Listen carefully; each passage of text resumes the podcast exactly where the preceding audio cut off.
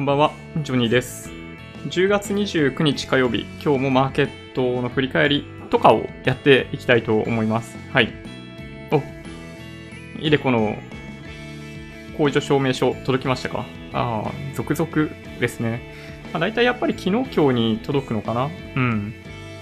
なるほど。まあでも本当に、ね、年末調整の資料提出はおそらく間もなくなので、まあもし、なんだろう、あの、届かないみたいなことがあれば、問い合わせしてもらった方がいいかもしれないですね。うん。じゃあ、あのーま、マーケットのお話、日経平均がとか、あのーまあ、サムネとかにも7日続伸みたいなことを書かせていただいてますけど、えっと、ちょっとね、直前に驚きのニュースが一件来てますね。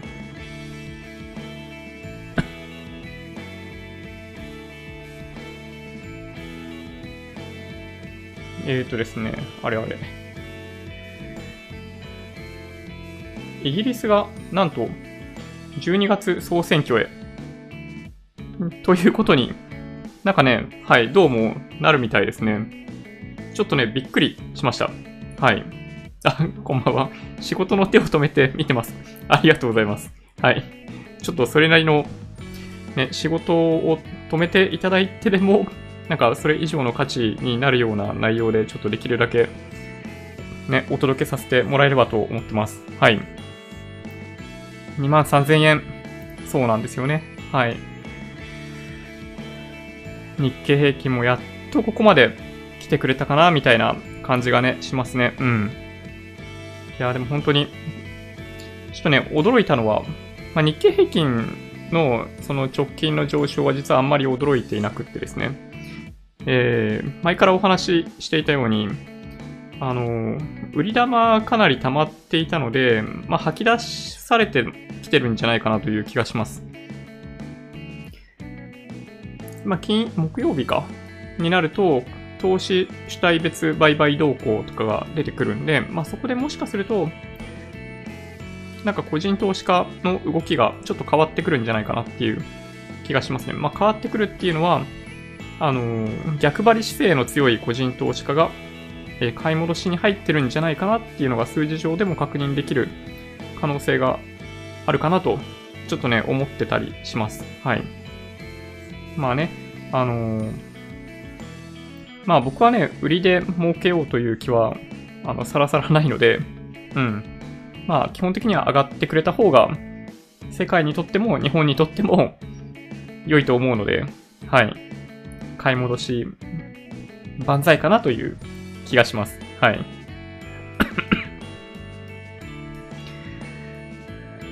この上昇は本物ですかね？えーとですね、そういう意味でいくと、あの、需給によって起きている動きなのは間違いないですね。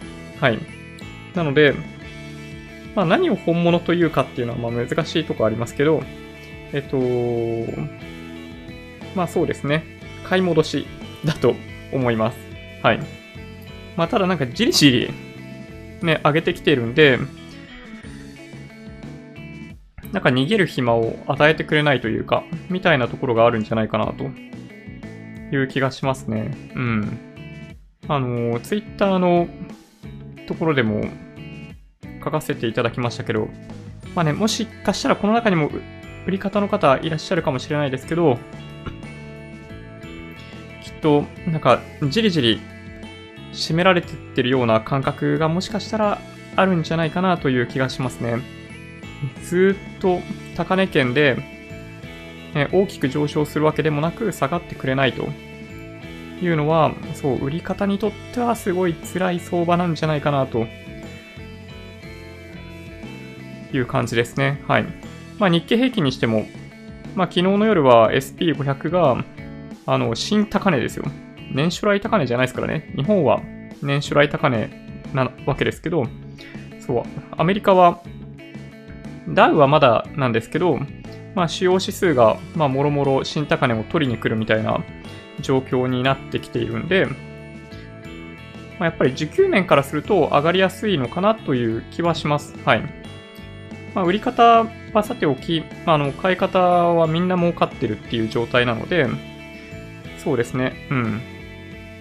需給だけ見たらですよ。だからそのバリューがどうこうっていう観点ではないですね。はい。僕もビールを飲む手を止めて米してます いいですね。あの、なんかね、そういうのなんかちょっと羨ましいなと思うんですよね。僕ね、実はお酒飲めなくって、こうなんか人生損してると過去何人に言われたことかという うんうん。日本は買ってない。まあね、まあ、こっから買うのは結構勇気確かにいるんですけどね。まだ現物で買って利確してないですが。うんうん。まあでもそうですよね。あー、上で個別銘柄のコメントをいただいてますね。ちょっと、あの、個別銘柄のこと僕はね、あんまり一個一個、パッと会社名を出されてわからないですけど、なんでしょう。三王工業さん、中村長光さんみたいな感じですかね。なるほど。そうか、結構、ね、あのー、広く買われているのかな。まあ、循環回ってきている感じが、ちょっとね、まあ、しますね、確かにね。神尾さんが、この上昇はババ抜きと言っていました。うーん、どうでしょうね。まあ、ちょっと、あんまりそんな感じしないですけどね、純粋にこれはなんか、その需給に関係してだと思いますけどね。ただやっぱり、まあ、僕も気になるのは、あの、悪材料になりそうなもの、要するに先に待ち構えている不安みたいなものが、大体なくなっちゃったんですよね。そう、なので、まあそろそろ天井なんじゃないかなと、短期的にはね。っていう感じはね、しなくもないです。材料で尽くし。まあ、みたいな気がしますけどね、なんかいろいろ懸念とか不安材料がある時の方が、あの、下がると思っている人が多くって、ずっと上げ続けるみたいな相場になりやすいと僕は理解してるんですけど、まあ、今回もうすでにあんまり不安材料なくなっちゃってるんで、うん、なんかね、そんな感じはしますね。で、それに加えてなんですよ。そう、あの、これついさっきぐらいに、9時過ぎぐらいに出てきたニュースで、そう、あの、イギリスはなんと12月に総選挙。ね、あの、野党がなんかよくわかんないですけど、賛成に回るということなんですよね。うん。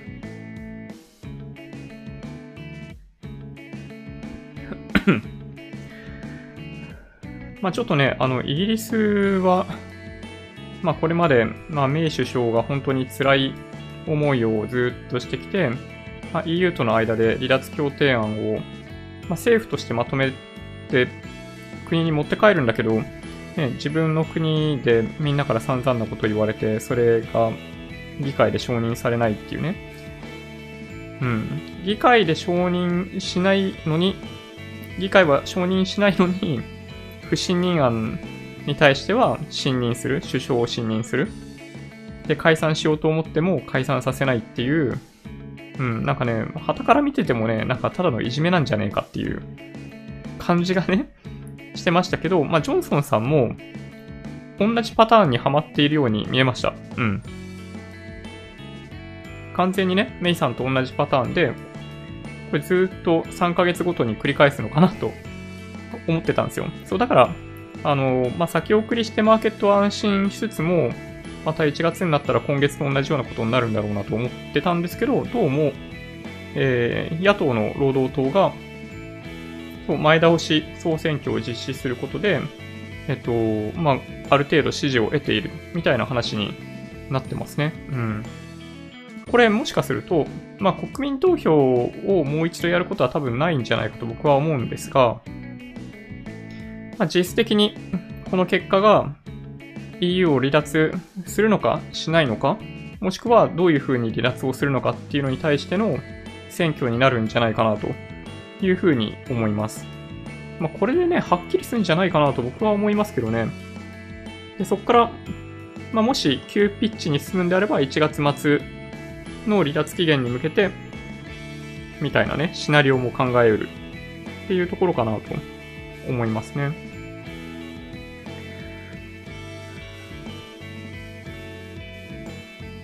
うん。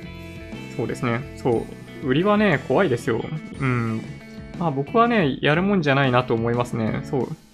あのー昔、信用取引やってたんで、ね、あのー下げ相場では売りで儲ければいいぐらいに思ったんですけど、いや、めっちゃ難しいっすよ。うん。買いで儲けられないのにね、売りで儲けるなんて無理だなと、その頃ね、思いましたね。はい。でもね、本当に、まあ一部の人はもしかしたら、うん。まあ損をしている方もいらっしゃるかと思うので、うん。まあ買い方は本当にね、まあどう参戦するのかっていうのは慎重にしないといけないなと思いますね。まあ繰り返しいろんな動画でお話ししてますけど、まあ株って基本的には上昇する方向にあるんですよ。その、まあちょっと語弊があるとまずいんですけど、あの、まあ、インフレに対する適応力が高い株で、政府が2%の上昇を目指す。まあ、2%無理にしても物価上昇1%ぐらい達成されるわけじゃないですか。で、企業はそれに、まあ、ある種連動しているということを考えると、あの、そう1%ずつは少なくとも上昇するっていうことは、まあ、当然のことかなと思うんですよね。だからね、あのーまあ、買いで正解だと思うんですよ。どう考えてもね。そう。売り方っていうのは、まあ、よっぽどだから自信がある場合でない限りは損する可能性が高いというふうに僕は思いますね。うん。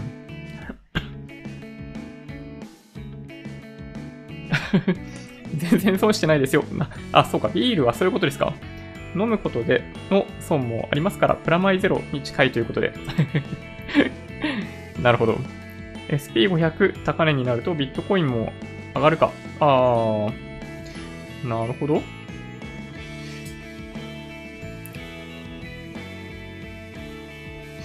ビットコインね、今いくらなんだっけな。今102万円ぐらいか。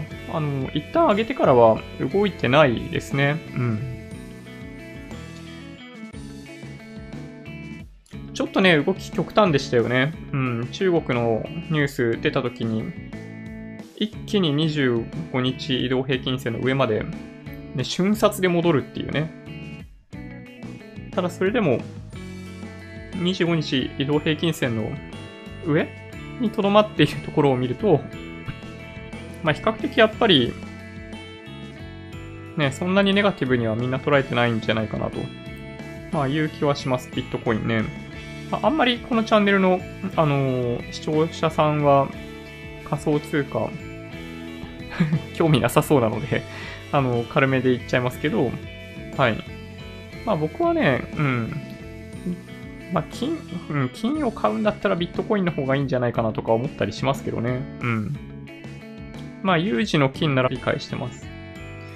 今日はね、あの最初に2万3000円まであとちょっとっていうコメントをいただきましたけど、えっと、まあ、今日はね、実は9時7分に23,008円っていうのをつけてるんですよね。うん、高値はそこ。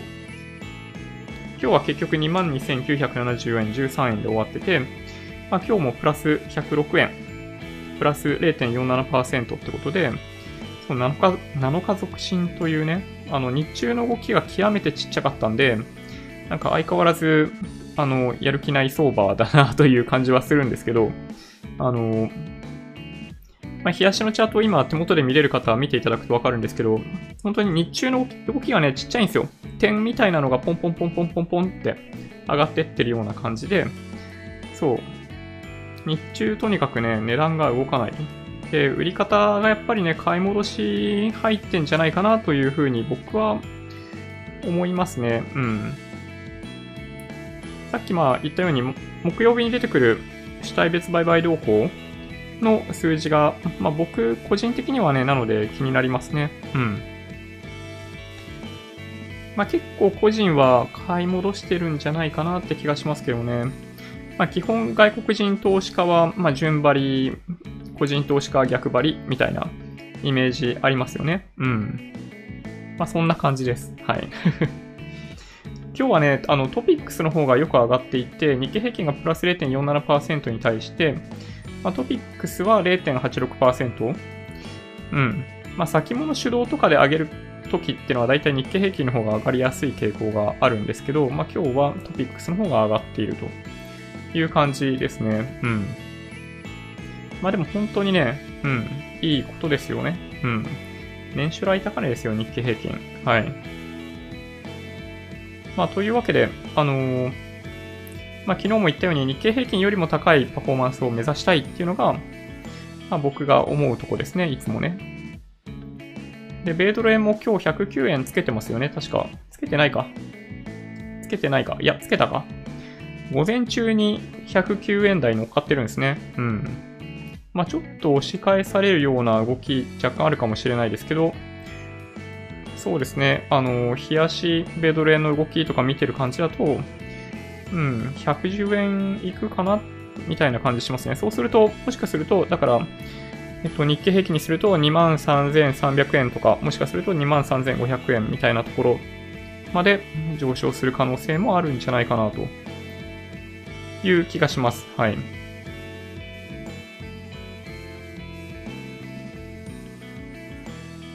おっとどこだ？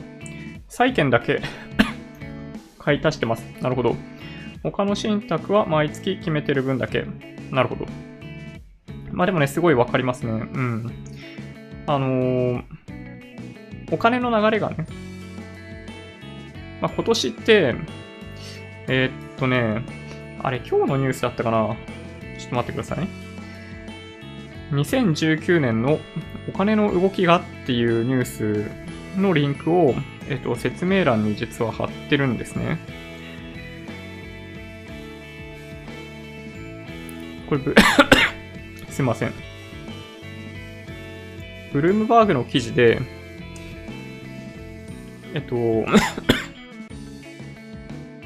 米国株から現金債券へシフトみたいなのが、あの、まあ、ゴールドマンサックスから出てる数字なのかなで、それで、まあ、全体として、まあ、1000億ドル分ぐらい、まあ、流出しているみたいな話があるんですよね。うん。で、債券は、そう、バブルだったんですよ、ちょっと前。で、これ今のタイミングでこれを出してくるっていうのが、まあ、ちょっとよくわかんないなと思ったりもするんですけど、あのー、そうですね。まあ、それを裏付けるような、まあ、資料なのかなという気がします。あの、米国株から現金債券へのシフト2008年以来の規模、ゴールドマンっていうリンク書いてあるんで、ちょっとまあそれ見ていただけるといいかなという気がしますね。で、まあ、さっき言ったように、そこから、まあ、そこまでは、その記事にもあるように、その株から債券へっていうそのお金の流れが起きていたっていうところから、まあ、ある種あの、逆イールドが発生したあたりが、要するに債券のバブルだった。まあ、バブルとか、まあ、ピークだった。で、そこでピークアウトして、株に再びお金が戻ってきているっていうのが今のタイミングかなと思います。まあだからね、あの、今の株価水準が高いか安いかっていう議論は本当にあんまり意味がないかなと思っていて、ただただ単純に悪材料とかがなくなってきた時のそのリスクオン相場として債券から株にお金が流れてくる。で、あの、売り立ても溜まってたんで、その買い戻しもあって、まあ、日々ちょこっとちょこっとずっと上げていってしまうと。みたいなのが現状だと思いますね。材料なくってもこうやって上がっていっちゃうんですよ。だから、需給の関係でね。そうですね。まあ、この辺がだから結構ね、面白いところかなと思いますね。まあ、だからまあ逆に言うとそう、債券は、まあ、だいぶまあ、安くなったりみたいなのがあったりするんで、まあ、買いますのいいんじゃないかなという気は確かにね、うん、いいアイデアかもしれないですね。うん。まあ、僕、ちなみに、その、ま、たびたびご質問いただくんで答えてますけど、まあ、半分が株 ?2 分の1が株で、2分の4分の1が J リート、4分の1が債券になってるんで、まあ、その債券部分買い続けてます。はい。なので、まあ、下がったところでも買っていく。で、全世界債券とかって、まあ、ちょっとまあ買ってみてっていうところ、まあ、後からの感想に過ぎないですけど、まあ、結構バランスいいですね。あんまりね、下がんないですね。株がバカバカ上げてる時にも、全世界債券あんま下げるようなことはなくって、まあ、じりじり下がるんですけど、なんかね、ちょうどいいなという感じはします。ドルコスト平均法で手元に若干、その現預金みたいな形、キャッシュの状態で、まあ、あるぐらいだったらそういう商品を買っておいてみたいなやり方もあるかなと思いますね。はい。まあ、ちょっとね、難しいですけどね、その、資産のアロケーションっていうのをどういうふうに行うかっていうのは、ね、今お話ししたように、まあ、半分株で4分の1リート、4分の1債券っていうのが、あのまあ、適切なのかどうかっていうのは、まあ、正直言ってよくわかんないですね。まあ、ちょっと前にお話ししたように、まあ、4分の1のリートっていうのは、ちょっと割合としては大きすぎる可能性あるかなという気がしていて、EMAXI Slim の先進国国内リートとかの商品も出てくるわけですけど、あの、まあ、今年中にちょっとね、それどうしようかなって考えてますね。ただね、うん、あの、商品入れ替えてもいいんですけど、ね、あの、税金を結構納めてしまうことになるんで、だったら今年のうちは売らなくってもいいかなとか思ったりね。うん。すごい悩ましいですね。あの、損出し、液出しみたいな話ちょっと前に動画で出してるんですけど、はい。まあ多分ね、あの、買い続けている人ではない限り、あの、まあ僕も基本ずっと買い続けるパターンなんですけど、そういったアロケーション動向とか考えてたりとかすると、やっぱりその損出し液出しどうしようかなってなるんですよね。うん、年末までにやっぱね、ある程度調整しておきたい。大きい損失出したら、もちろんその、確定申告で、今後3年間、ね、相殺できるようにしたいんですけど、ね、ただ、まあ、正直言うとね、めんどくさいんですよ。はい。損出し、損を出して、確定申告出すのもね。だったら、ほぼイーブンぐらいにして、もう何でもいいやっていう状態にしちゃった方が、楽だなとよく思うんですよね。うん。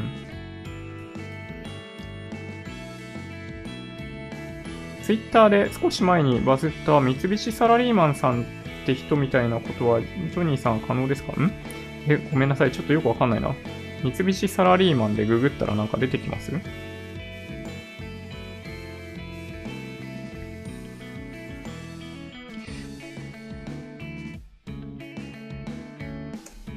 三菱サラリーマンが株式投資でセミリタイヤ目指してみたってやつですかね。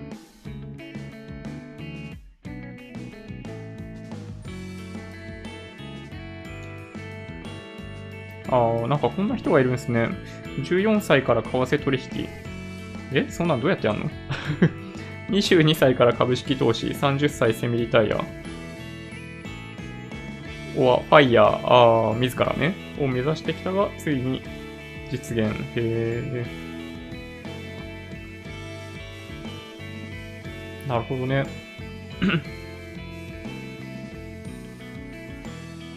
まあ、こういうね、人生もありですよね。なんて言えばいいのかわかんないですけどね。うん、まあ、リスクを取れる人はそれでいいのかもしれないですけどね。うん。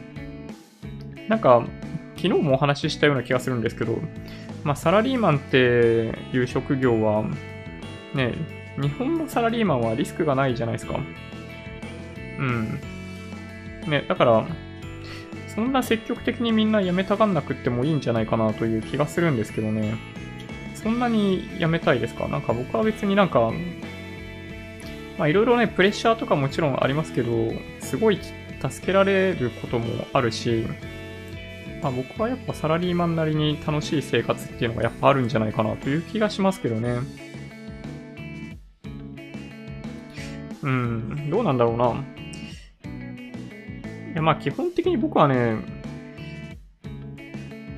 今の年収を超えるぐらい、その、投資で稼ぐとか、その本業以外で稼ぐみたいなことができない限りは、あの、基本的にはね、あの、会社辞めるつもりはないですね。うん。会社で学べることってやっぱすごい多いし、そういう意味では、うん、かな、僕はね。うん。この上昇が俗に言う逆イールド後の上昇なんですかね。いやー、どうかななんかあんまり、なんか、みんな基本的に人間って、そのあらゆる事象に対して理由付けしたがるじゃないですか。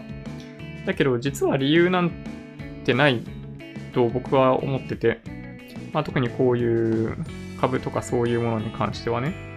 そうなので、あの、何事も後振り返ってみるとどうだとしかあの言えないと思いますけどね、僕はね。うん。まあ、ね、振り返ってみたらそうとかもちろんあるかもしれないですけど、うん、どうなんでしょうね。なんか今言おうと思って忘れちゃったな リート調子いいですが、EMAXIS Slim で新しいのが出るみたいですね。信託報酬も安いみたいです。そうですね。まあ、リート買うならあの商品ってことになるんでしょうね。はい。うん。すごいいいと思いますね。リートを考えてるんだったら、うん、信託報酬安いしいいんじゃないかなという気がします。ジョニーさんが資産運用を勉強し始めたのは何歳の頃ですか？きっかけは何でしたか？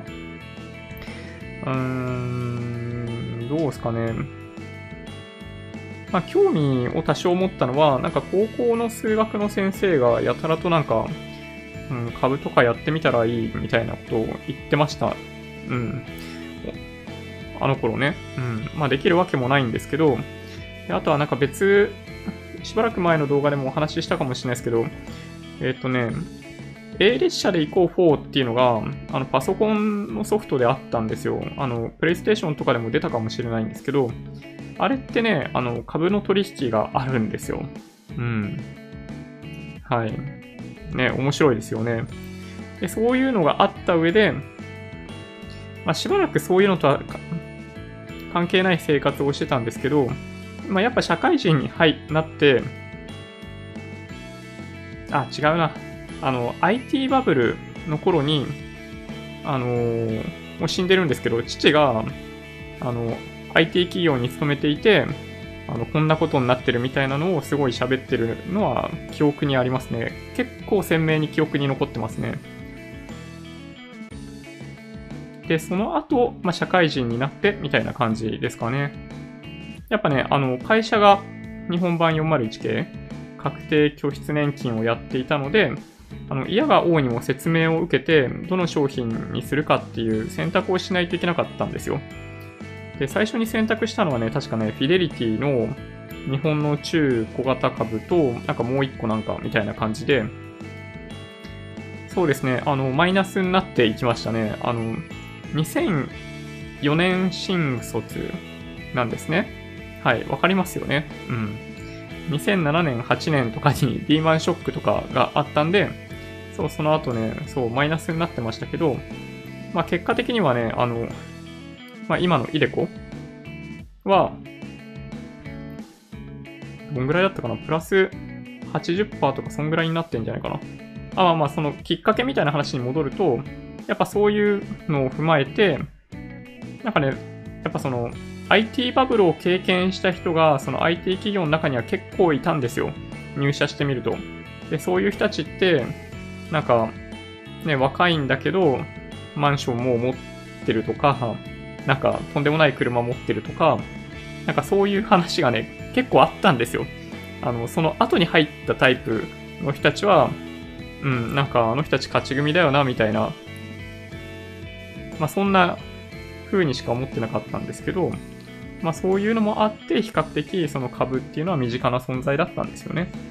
まあ企業に、会社に一回勤め始めてみると、ね、あの、まあ上場している会社であれば自分の会社の株がとかあったりするんで、ね、まあそんな感じかな。まあ、2004年に新卒で入って2005年には、あの、自分で取引始めてましたね。うん。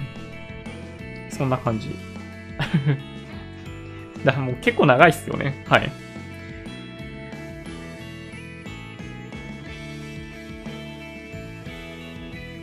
えっ、ー、と、インデックスよりさらにド M 向きかもしれません。こういう目的が違う人も多いですね。えー、ああ、債券ですか？債券かな？あ、金ね。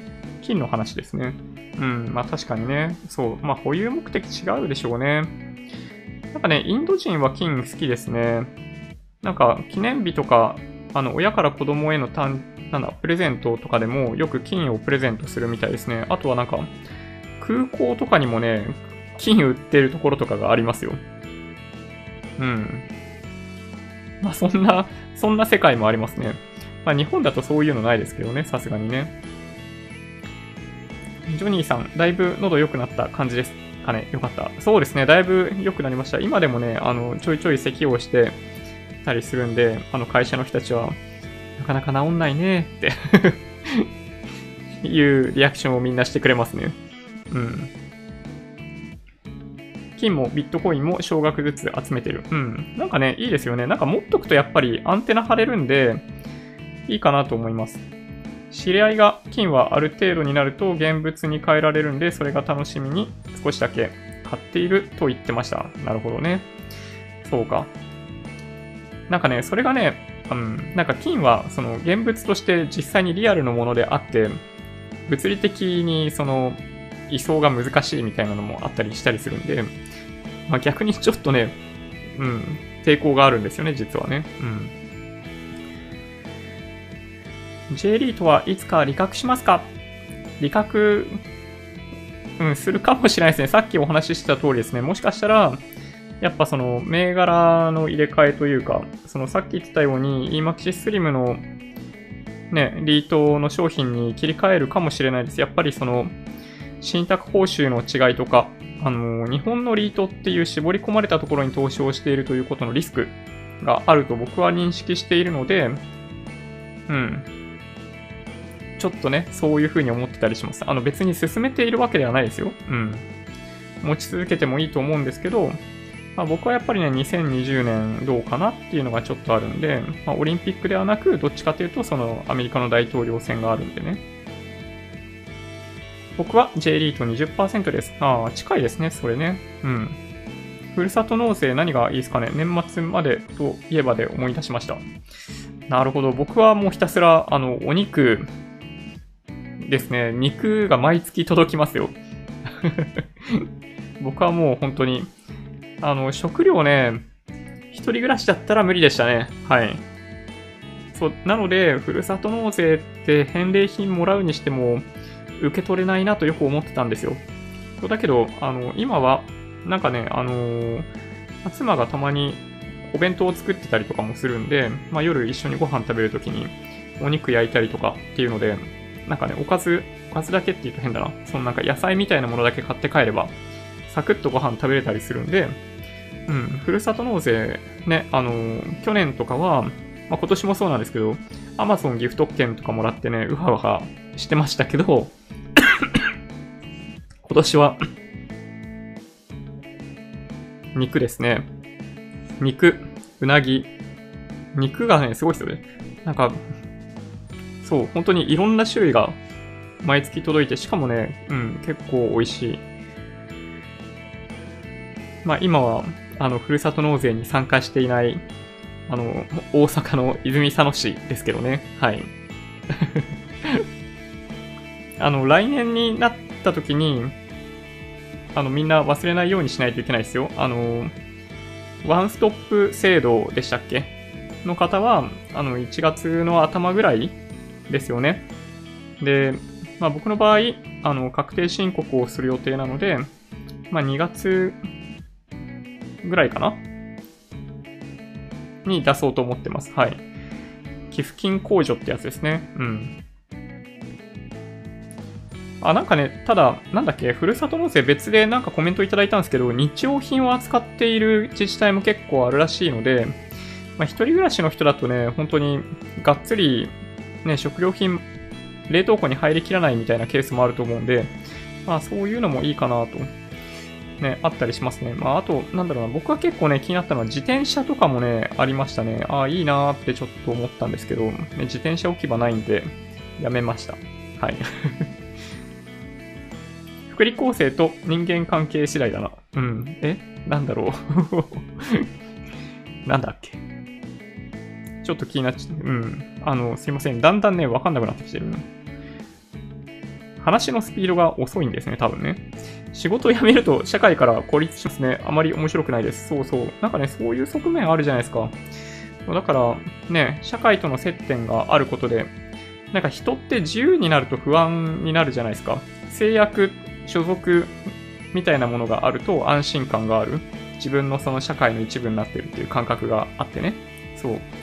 本当にね、うん。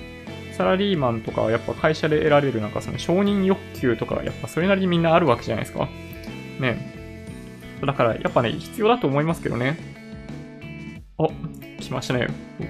ウォンシェ、ウォンシェハオ。やばい。このね、真ん中の字が難しいんですよね。ワン、シアン、シアンなんですよね。シアン。小さいあっていうのがね、ワンシャンハオ。てか全部小さいあなんですね。そう考えるとね。ワンシャンハオ。全部あなんだな。それ中国語。ちょっとね、いや、その前に英語をやらないといけないな。ワンシャンハオ。はい。無理やりリタイアを目指す必要もないと思っています。実現しても、後から働きたいなと思う人がいるかも。まあそうですね。だんだん、ただその日本の社会って、一回リタイアとかね、あの、そういうのをやったとしても、あの、リカバリーできるぐらい、その人手不足になっているんで、はい。あの、フリーターというかフリーランス、自営とかやってチャレンジしてダメだったからもう一回サラリーマンになるみたいなのもね、やりやすくなったかなという気はします。はい。ウェルスナビはどうですか？ウェルスナビは、えっと、前やってたんですよ。昔の動画に上げてるんですけど、えっと、まあ、簡単に言うとね、あの1%というコストが高すぎて、まあ、難しいですね。あとなんかその、リスク許容度を設定して、それに合わせて、その、基本的には ETF で投資、アロケーション組んでみたいなことをやってくれるんですけど、あの、ただね、結構、パフォーマンスが物足りないというか、まあ、リスク許容度をすごい高くしても、なんかそこまでリスク取ってくれてないというか、いう感じがあって、うん、あの、自分で投資している方がいいなと思って引き上げました、一回ね。口座は作ったまんまになってますね。まあ、もしかしたらね、この後、あの、手数料下げてきたりっていうのがあるかもしれないんで、まあ、そうしたらって感じですかね。やっぱね、ウェルスナビも無人に近い形で運用コスト減らさないとね、多分ダメなんだと思うんですよ、結局ね。あの、SBI ヴァンガード SP500 とかが、まあ大体0.1%とかの信託報酬になってるわけじゃないですか。で、元々の ETF が0.03%ぐらい。ね、あの、やっぱそういうところのレベル感と比べると、まあ、やっぱり0.5%ぐらいを目指してくれないと、ちょっと対抗できないんじゃないかなという気がしますね。ウェルスナビ、まあ応援してますけどね、僕はね。だらだら過ごしたいが、多分目標金額定年まで達成しそうにないから働く。おおなるほど。まあでもね、あの、体が元気なうちはずっと働くで僕もね、賛成ですよ。うん。あの、やっぱり、まあ、どうなんだろうな。まあ僕ね、あの、体があんまり良くないというか腰とか悪かったりするんで、まあそれこそ早く仕事しないでいいように、いいようなところまで持っていけるといいなとあるんですけど、やっぱ、まあ体が動くんだったら僕は70まで働いても全然いいし、逆に言うとそれ以降も別に働いてもいいなと思いますね。ただ働き方はさすがにね、なんか自由にさせてほしい。うん。まあみたいな感じですか。まあでも多分ね、多くの人が賛同してくれるんじゃないかなという気はします。はい。サラリーマンは会社がなくなってしまうリスクがあると。大きな船、いや、ん？船員でいるか、大きな船の船員でいるか、小さな船を自分で漕ぐか、どちらが沈没しやすいか？は、えー、船、大きさは関係ないと経験的に思います。ああ、まあそうですね。うん。まあ、日本の会社、いわゆる会社で30年続く会社っていうのはほとんどないですね。まあ、そういうのを考えると、まあ、大きい、ね、成長性のある会社に入んない限り、定年まで一つの会社を勤められるという保証は、まあ、今となっては全然ないので、あの、サラリーマンで居続けるということと、同じ会社にずっと居続けるということは違うかなという気がします。僕今2社目なわけですけど、まあ、やっぱりね、他行った方がいいなというふうに思うことがあれば、ね、もしそういうふうに思うことがあれば、やっぱ3番目の会社に行ったりするだろうしっていうのはありますね。やっぱりその会社に依存しすぎるとか、その会社の仕組みに最適化しすぎる自分の能力がっていう状況になると他の会社に行った時にとかっていうことにもなりかねないんで、やっぱりそのサラリーマンって会社からその学ぶ機会とかをいっぱいもらえるわけですけど、あの、どれだけ汎用的な技術として身につけられるかっていうのがポイントかなという気がしますね。その会社でしかや役に立たなそうなことをひたすらやるような感じになっちゃうと、なんか、その会社から離れられなくなっちゃうじゃないですか。なんかね、それだとちょっとね、会社辞めた後とかも不安ですよね。うん。まあそういうのをね、気をつけないといけないですね、サラリーマンはね。結局、株も為替も人生も 未来はどうなるかわからないですね。そうですね。後で振り返って、どうだったと分析や理由付けするのは自分的には後出しじゃんけんだと思いますので、なので戦略と信念で行動したいです。ああ、でもね、ほんとね、そうだと思いますよ。そう、結局ね、あのー、明日、来週、1ヶ月後、1年後、自分がどうなってるかなんて結構わかんないところがあるんで、そうやっぱね、うん。目の前のことを一生懸命やるは本当にいいと思いますね。うん。まあ、基本そこをみんなから見られているような気もしますけどね。うん。なんとなくね。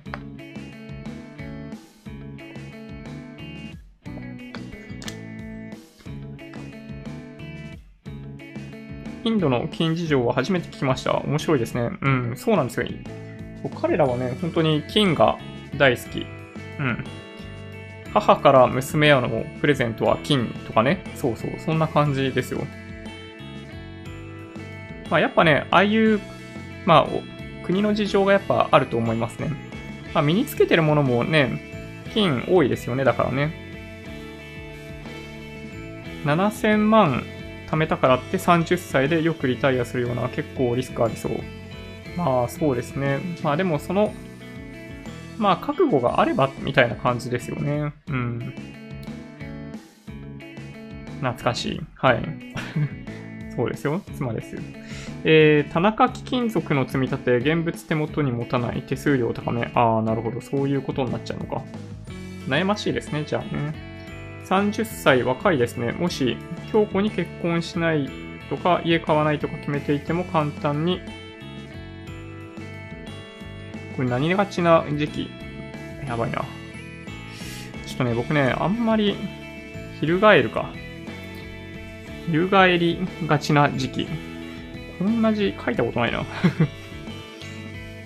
リタイアは度胸ある。うん、でも本当そうだと思いますね。なんか自分の30歳ってかなり幼かったと思いますね。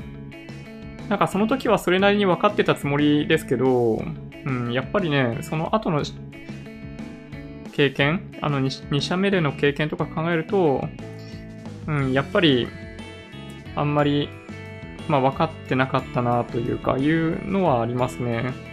うん。まだ社会に出てないものとしての素朴な疑問なんですけど、転職に際して気まずくなったりはしませんか？ん？いや、多分ね、業界によるんじゃないかな。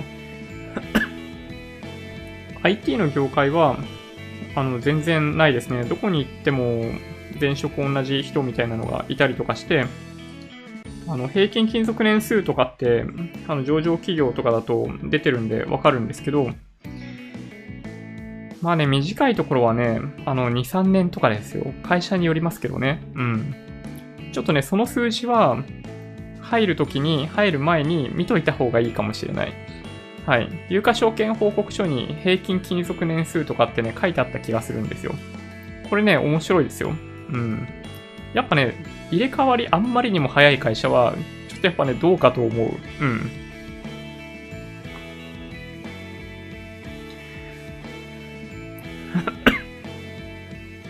YouTube からは離れないでください。ああ、なるほど。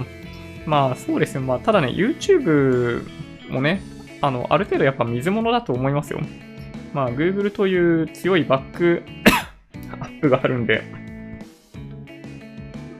まあ SEO とか強いんで、まあ YouTube っていう世界観はね、今プラットフォームとして君臨しているわけですけど、まあやっぱね、でもこういう IT の世界は水物ですね。うん。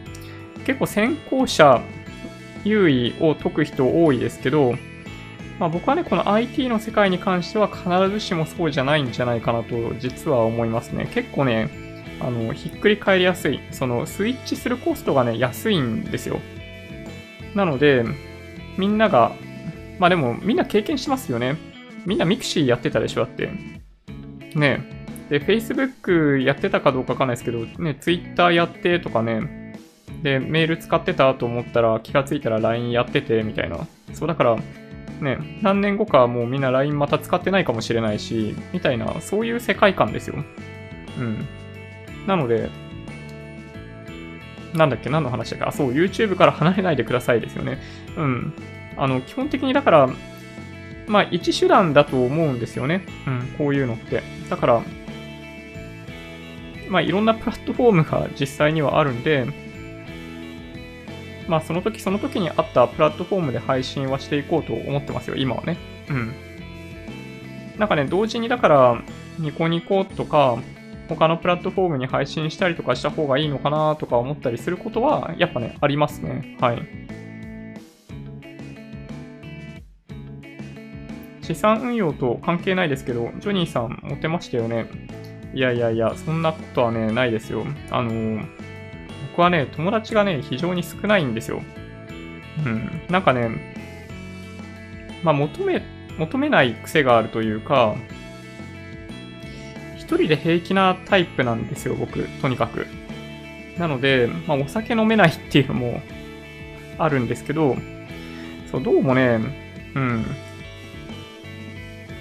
あんまりね、仲間とつるんでどうこうっていうのがね、そう、ほとんどないですね。うん。まあ、みたいなところがあるんで、僕はね、あんまね、そういう経験はしたことないですね。なんか、羨ましいなとは思ったりします、そういうのね。だから、あの、暗い話してもいいですかね。あの、大体みんな、大学とか行ったら、まあ、卒業旅行とか行くじゃないですか。うん。卒業旅行行ったことないですね。はい。大学、マスターも行ってるんですけど、行ったことないですね。はい。なんかね、まあ、ものすごい、まあ、コミュ障だったんじゃないかなという感じはするんですよね。大人になってからですよ。そのある程度、円滑に人とコミュニケーションを取れるようになってきたのは。なんかそんな感じですよ。うん。そう、なのでね、うん、そう。そう僕のね、昔話で、たまに言うんですけど、やっぱね、うん、暗黒時代だったんじゃないかなという気がしますね。うん、なんか、その頃は本当に勉強もしないし、だから本とかもほとんど読んだことないし、うん、なんかアウトローというか、なんでしょうね。まあ、悪かったっていうわけではないんですけど、はい、なんかね、そういう人ってクラスにいませんでした？はい。あんな、あんなタイプですよ、僕ね。うん。そう、あの、だからなんかね、輝かしいというか、楽しかった青春時代みたいなのがね、あんまないですね。うん。そうそう、そんな感じ。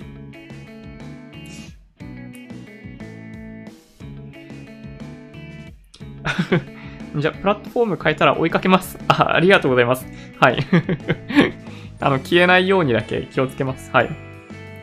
久々にライブ配信来ました。以前より視聴者チャットが多くて面白いです。ああ、そうですか。ありがとうございます。なんか、ね、あの、YouTube ライブの、あの、良いところっていうのはもしかしたら、やっぱコミュニケーションなのかなと思って、あの、積極的に、まあ、一方通行な情報発信っていうよりも、まあ、双方向のインタラクティブなコミュニケーションの方がいいのかなと思って、最近はね、そうこういう内容でお届けさせてもらってます。はい。あの、もちろん、あの、投資系の質問とかいただくと嬉しいし、はい。みたいなのもあるんですけど、そんな感じですね。そういえば今日、ニコ生の人が富士山で 滑落してましたね。そうなんですよね。あのー、えー、見ました？はい。見ましたね。あのー、あれはね、ちょっとね、やっぱ、うん、無謀だったんじゃないかなという感じがちょっとしますけど、どうなんでしょうね。なんか、今日の捜索では見つからず？みたいな感じですよね。はい。ちょっと厳しいんじゃないかなという気がしますね。いやーな、ごめん、落ちちゃった。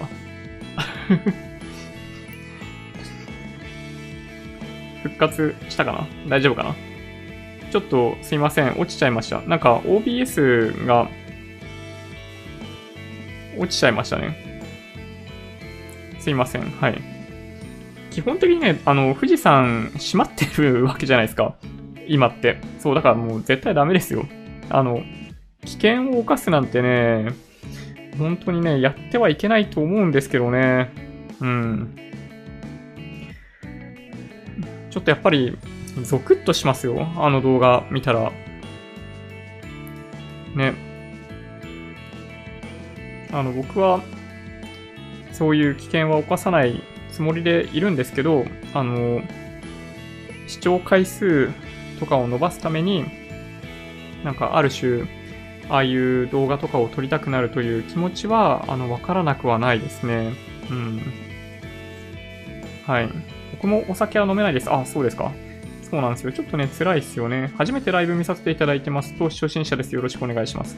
こちらこそよろしくお願いします。あの、僕もね、あの、あくまで素人という立場でやってるっていうところが、これミソなので、はい。お願いします。はい。飲めない人とも楽しくやるのが本物の酒飲み。あまあ確かにね、そう思いますね。あの僕はね、お酒飲めないんで、あの積極的に漢字をやるようにしてますね。漢字をやって、自分が食べたいお店に行くというのを大人になってからやるようになりましたね。うん。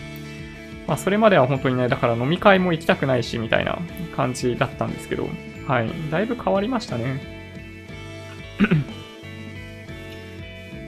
飲めない人とも、あ、そうですね。大学は東京でしたか？はい。東京でした。はい。あの、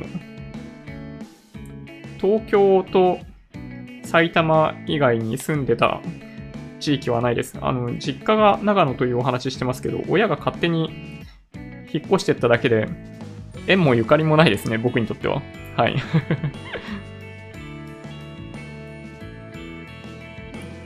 意外ですね、意外ですね。あ、昔話の話ですかね。そう。そうなんですよ。他にやりたいことあったら YouTube やめてもいいですよ。私はつまんなくなるけど。まあでもね、これ、あの、僕にとってはね、結構いい時間ですよ。あの、非日常というか、あのー、なんでしょうね。なんか記憶が定着するとかもあるじゃないですか。いろんな活動をする中で、あのー、リフレッシュできるんですよ。ね、あの、というのがあるんで、まあ、僕はね、この時間すごい大切にさせていただいてます。はい。僕はすごい、この時間を持つことで、逆にそのストレスから解放されてますね。うん。肩痛い。おお、大丈夫ですか？肩、肩だよね。うん。大丈夫かな？フラッシュライブフラッシュライブとか、ニコニコとか流れるコメントとか面白いですね。ああ、確かにね。うん。まあそういうのもありますよね。冬の富士はダメですよ。無謀というより自殺です。なるほどな。無謀というより入山禁止なところに入るのはダメでしょうね。本当ですよね。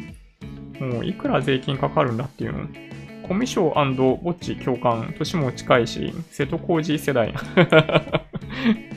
そうそう、なんか、あの、瀬戸さん最近40歳になったみたいな話ありましたね。僕1月になると40になりますよ。はい。勝手に長野出身だと思ってました。思いますよね。はい。実家長野って言ってますからね。はい。実家っていう、あ、なんて言ったらいいかわかんないんですよ。親が長野に住んでますと。はい。東京で生まれて、えっと、東京で小学校、途中から埼玉移って、で、また、社会人になった後、東京に帰ってくるみたいな、そんな感じですよ。うん。先ほどの話が韓国時代ならば、自分なんて 漆黒の闇そのものでした。楽しかった思い出が全くないです まあね、でもね、やっぱり、そう。僕の場合、あの、今が一番楽しいですね。はい。あの、スタート地点がすごい低かったというか、出遅れたからかもしれないですけど、うん。僕は今が一番楽しいですね。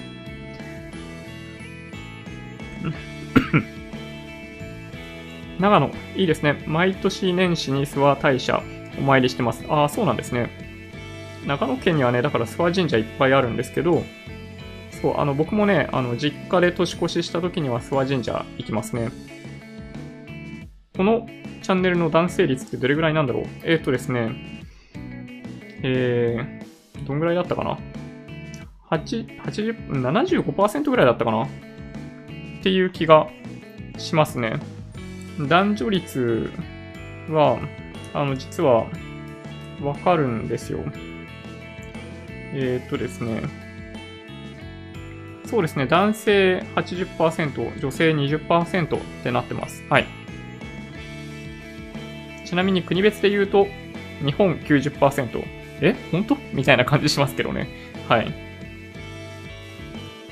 いや、これね、面白いですよ。あの、やっぱりまあ僕、あの、40歳ぐらいの人がやってるからなのか、あの、視聴者層もほぼ自分の年代が一番多くて、あの、なので、10代とかは、あの、5%ぐらいになっちゃいますね。うん。65歳以上も、まあ6%とか、まあそんな感じ。うん。面白いっすよね、こういうのね。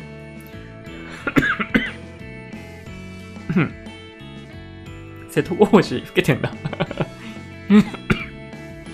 なんかね、僕もだいぶあの、瀬戸康史さんの方が年上なんじゃないかなと すっごい思ってたんですけど、そう、最近なんかね、その、誕生日だったからか、そんな動画上げていて、そう、ほぼ同じってか、多分ね、うん、学校にしたら同い年じゃないかな。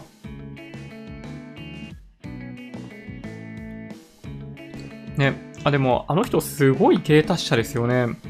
あの、最近あの、音楽制作とかの動画見てたんですけど、めちゃめちゃ多彩ですよね。もう本当にびっくりしましたね。いやー、ほん、なんだろう。ね、あの、劇団員としてなかなか花開かなかったとしても、ね、YouTuber としてあんなに、ね、ほんとすごいなと思いますね。日経どこまで上がるんですかね？今年はどこまで上がりますか？ねほんとね、なんかみんなで予想してみます？あ、そういえばなんかアンケート機能を使ったら？みたいな話ありましたよね、そういえばね。日経平均の月足とかなんか見て、見てもらうと、まあ面白いなとよく思うんですけど、まあ今2万3000円ぐらいのところにいるじゃないですか。で、こっから11月と12月、あと2本あるわけですよ。はい。ね。まあ、もしかしたら、どうなんだろう。リーマンショック後最高値みたいなことあるかな ?2 万4000円超えも、まあ、なきにしもあらずだと思いますけどね。はい。まあ、バイアンドホールドですよ。うん。という気がします。はい。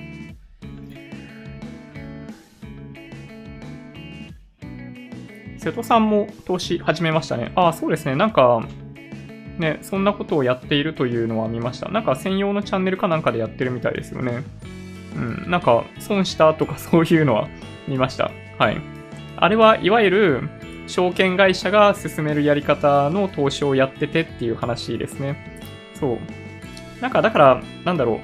まあ、案件だと、まあ、理解してるんですけど、ああいう瀬戸さんとかがやってる投資系のコンテンツって。そう、だからどうしても個別株の投資とかになっちゃうじゃないですか。そう、だからね、損するんですよ。はい。ね、投資信託やっとけば、みたいな感じなんですけど、ね、そうすると、そういった投資用のチャンネル、あの、証券会社とかが進めるようなチャンネルで、あの、ネタも持たないし、ね、視聴回数も伸びないし、みたいな感じになっちゃうんですよね。そう、だから、そういうのを全力で言って、あの、大きく損をして、むしろそれをネタにして再生回数とかも、ね、あの、稼ぎまくる、あの、ジンさんとかね、あの、ああいうエンターテイナー型投資チャンネルみたいな感じになるかもしれないですね。だからね。うん。はい。で、こうだから漢字って、それ絶対男女両方からモテますやん。いやいや、そんなことないですよ。はい。なんか僕はね、あの、役割があった方がいいんですよ。うん。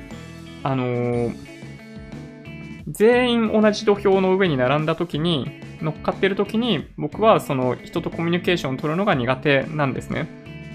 自分の立場、役割っていうのがはっきりしてて やらないといけないことがあったりすると、すごい、その会話しやすいんですよね。だから、あの、学校の中とかっていうのはだから苦手だったんですよ。みんな同じ土俵の上に立ってる。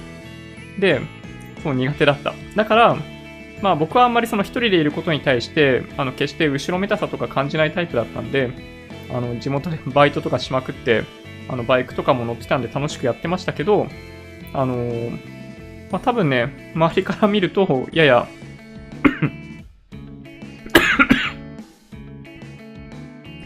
独？孤独？であるように見えたんじゃないかなという気はしますね。まあでもね、まああの頃は多少気にしてましたけど、正直ね。あの、今この年になってみると、うん、なんか全然気にならないですね。人の目があんまり気にならなくなったんで、まあそういうのもあってね、ストレスフリーなんですよ、今は。うん。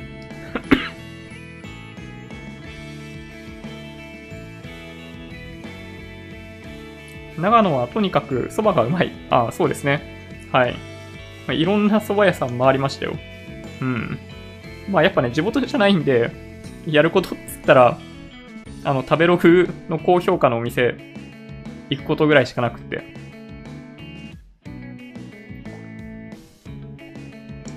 まあ年3回ぐらい帰るわけですけど、なんかね、そんな感じですよ。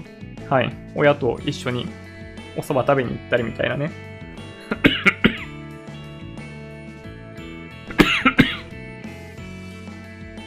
はい。勝手に長野ってなんか味わります。そうそう。なんか、そう、なんて言ったらいいかわかんないですよね。はい。瀬戸さんは、えー、東工大中退だったような気がします。ああ、そうなんですね。へえ、理系なんだね。なんか、ちょっと親近感湧きますね。このところ、視聴者300人超えますね。いやー、ほんとだ。ちょっと驚きますね。そんな、大した こと話してないですよ、今、特にね。養子ディスりつつ、急に瀬戸康史褒めに入って、草。瀬戸さん、確かにね、ちょっと、なんか、おじさんっぽい雰囲気出してるじゃないですか。あの、動きとかちょっとおじさんっぽいし。まあ、だからですよね、多分ね。やはり、来年のトランプ大統領ああ、大統領選まで日経爆上げすかオリンピックは関係ない。あ、いや、そうは思ってないですね。えっと、過去のアメリカの大統領選を見る限りだと、大統領選の前の年は大きく上げるという傾向があるんですよ。はい。大統領選がある年ではないですね。で、僕の予想だとやっぱ崩れ始めるんじゃないかなというふうに思います。で、何よりも世界が一番不安に思っていることはもうこの一つに1点に限るんですよ。基本的にアメリカって2期まででしかできないじゃないですか、大統領。第3期はもちろんないんで、トランプさんにとって、2期目当選した場合に、あの人何すんのか分かんないっていうのが、世界が抱える最も大きな不安なんですよ。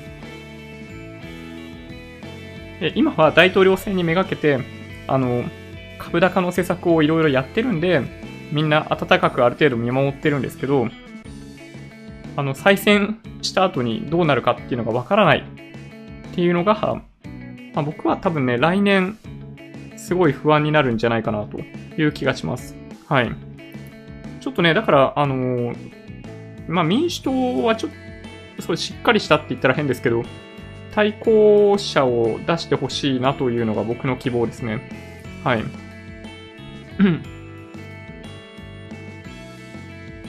私も学生時代はバイクで日本中走り回ってました。ああ、いいですね。友達少なくても気にならない。ああ、いいですね。やっぱそうそう。あの、すっごい重要ですよ。うん、周りの目とか気に始め、気にし始めると、あの、いいことないですよね、ほんとね。うん。そうそう、やっぱね、余裕ができます。あの、周りのことあんまり気にしないとね。AirPods Pro 音質どうですかね？あ、そうですよ。その話しないといけなかったんですけど、なんか、えっと、レビューが、今、僕の確認できているところだと、ギズモードと、あの、エンガジェットジャパンで、レビューが出てます。ハンズオンレビュー、ハンズオンレビュー？なんだ？日本語合ってるかな？あの、実機レビューが出ていて、なんか今回ね、形が散々前回うどんだって言われてて、耳からうどん出てるよって、あの、言われた人も多いんじゃないかと思うんですけど、今回は、形がね、あの、ちっちゃいドライヤーみたいな感じになってるんですよ。うん。で、今回は、あの、カナル型のイヤホンになっていて、前回落ちちゃってダメだって言っていた、あの、人も、この AirPods Pro だったらうまくはまるかもしれない。っていうのがありますね。うん。で、その音質についてなんですけど、さっき読んだね、あの、ギズモードの記事で 書いてあったのは、あの、ソニーの WF1000XM3 と同じぐらい。本当かな？わかんないけどね。うん。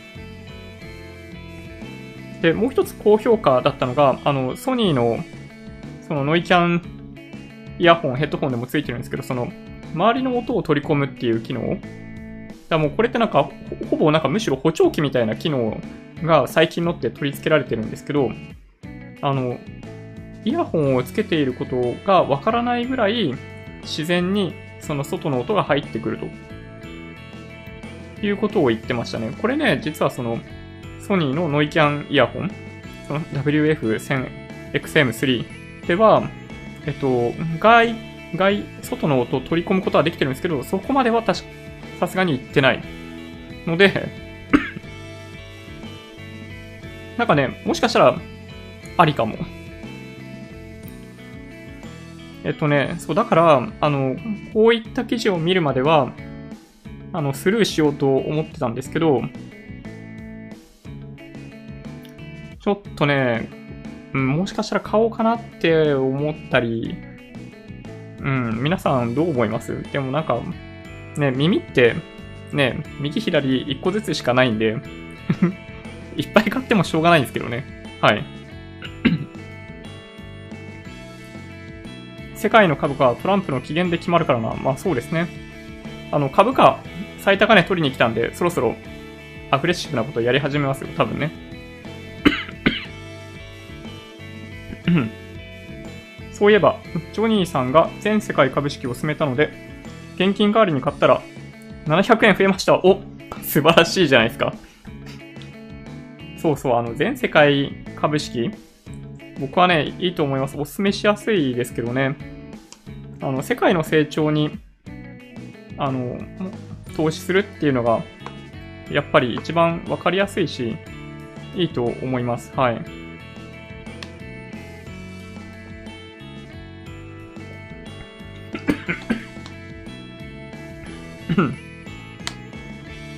いや、本当にね、世界は成長し続けると僕はあの信じてますね。全く違う話ですが、ジョニーさんは寝具、枕、こだわってますか？はい。それなりにたただね、うん、まあコスパとかもあるんで、まあ物によりますけどね、ちなみに枕はね、テンピュール使ってますね。反発力があんまりないのがちょっと微妙だったりするんですけど、まあね、あの腰が悪いんで比較的硬めですね、ベッドに関しては。あの、無印のベッドを使ってますね、今ね。うん。まあ、なんだかんだでベッドの上でね、7時間とか過ごすわけなんで、はい、それなりにこだわってます。はい。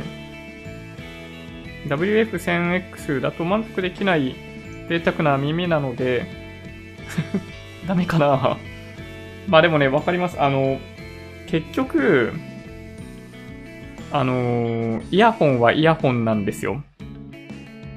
あの、ヘッドフォンユーザーはわかると思うんですけど、ヘッドフォンに勝るものはないですね。あのイヤホンからイヤホン行った人は、あのノイキャン十分に、なんだろう、満足できると思うんですよ。ヘッドフォンで、例えば、クワイエットコンフォート35とか使ってた人が イヤホンのノイキャンノイキャン付きのイヤホンを使って満足できるかって言われると、多分ね、満足できないと思いますね。で、しかも、しかもですよ。これから寒くなるわけじゃないですか。あの、ヘッドフォンって耳温めてくれるんですよ。だからね、冬場はね、ヘッドフォンちょうどいいんですね。はい。これもね、また一つ、ヘッドフォンがやめられない理由ですね。はい。そうそう、そんな、そんな感じですよ。もうほんとね、ちょっと、ね、うん。まあ、実際にちょっとね、聞いてみたいですね、正直言うとね。新しい。明日には店頭に並ぶみたいなので どうなんだろうな。試し聞きすることができるなら、やってみたいですね。はい。ちょっとね、時間だいぶ経っちゃったんで、えっと、この辺で終わりたいと思うんですが、えっと、動画の 説明欄に今日出てきていた主なニュース、あの、ファーウェイをアメリカ国内から締め出しかみたいなニュースとか、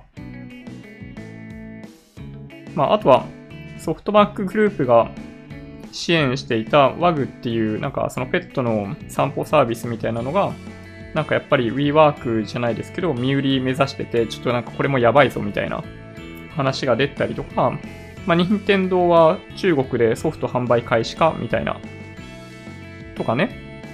まあ、Google の決算発表もあったし、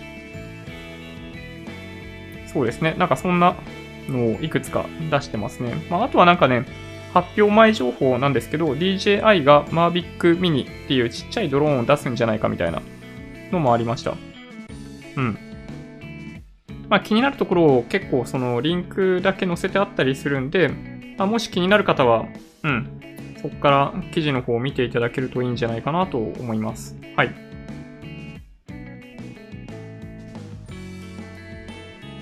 Twitter、Instagram のアカウントもあるので、もしよろしければフォローお願いします。音声だけで大丈夫っていう方は、ポッドキャストもあるんで、そちらをサブスクライブお願いします。今日の動画が良かったって方は、ぜひ高評価ボタンをお願いします。合わせてチャンネル登録していただけると嬉しいです。それでは、ご視聴ありがとうございました。バイバイ。